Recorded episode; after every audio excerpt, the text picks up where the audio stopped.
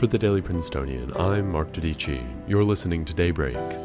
This weekend, the Speaker of the House issued an ultimatum, tributes popped up after a teacher was killed in France, and US voters turned out in record numbers weeks before Election Day. It's Monday, October 19th.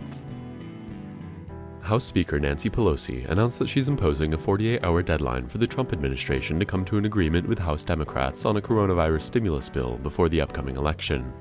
While Pelosi conceded that the two parties have been coming closer to an agreement, she criticized the White House for pushing back against the Democrats' attempts to establish a plan for COVID 19 testing and contact tracing nationwide.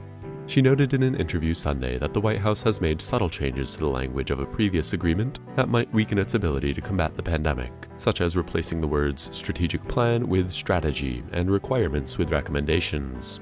In the Senate, Majority Leader Mitch McConnell has scheduled votes on stimulus measures that are much smaller than what the White House and Democrats are proposing. It remains unclear whether Senate Republicans would support any eventual agreement if the Trump administration and House Democrats were to reach one. Tributes and free speech demonstrations have broken out in France after 47 year old history teacher Samuel Paty was murdered in a Paris suburb on Friday.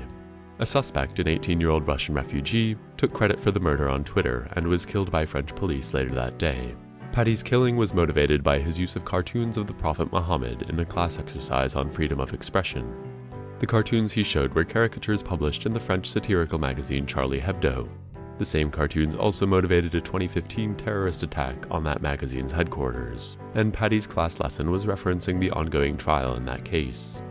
French leaders, including President Emmanuel Macron, have denounced Paty's murder and extolled the values of education and freedom of expression. The murder has also prompted anti immigrant and anti Islam sentiment in the country, with demonstrators carrying signs saying no to Islamization.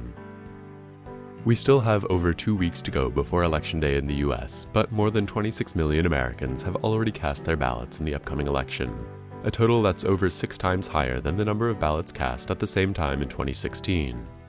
The immense increase in turnout is likely due to the pandemic and health concerns about voting in person. A record 40% of voters plan to or have already voted by mail.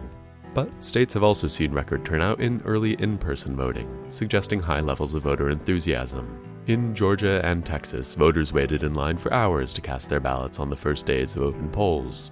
Democratic candidates seem to have a big advantage among ballots already cast, with an estimated 53% of voters being registered Democrats, compared to only 36% Republicans. However, experts expect that this advantage in turnout will not hold, as Republican voters report being less concerned about the coronavirus and more likely to vote in person on Election Day.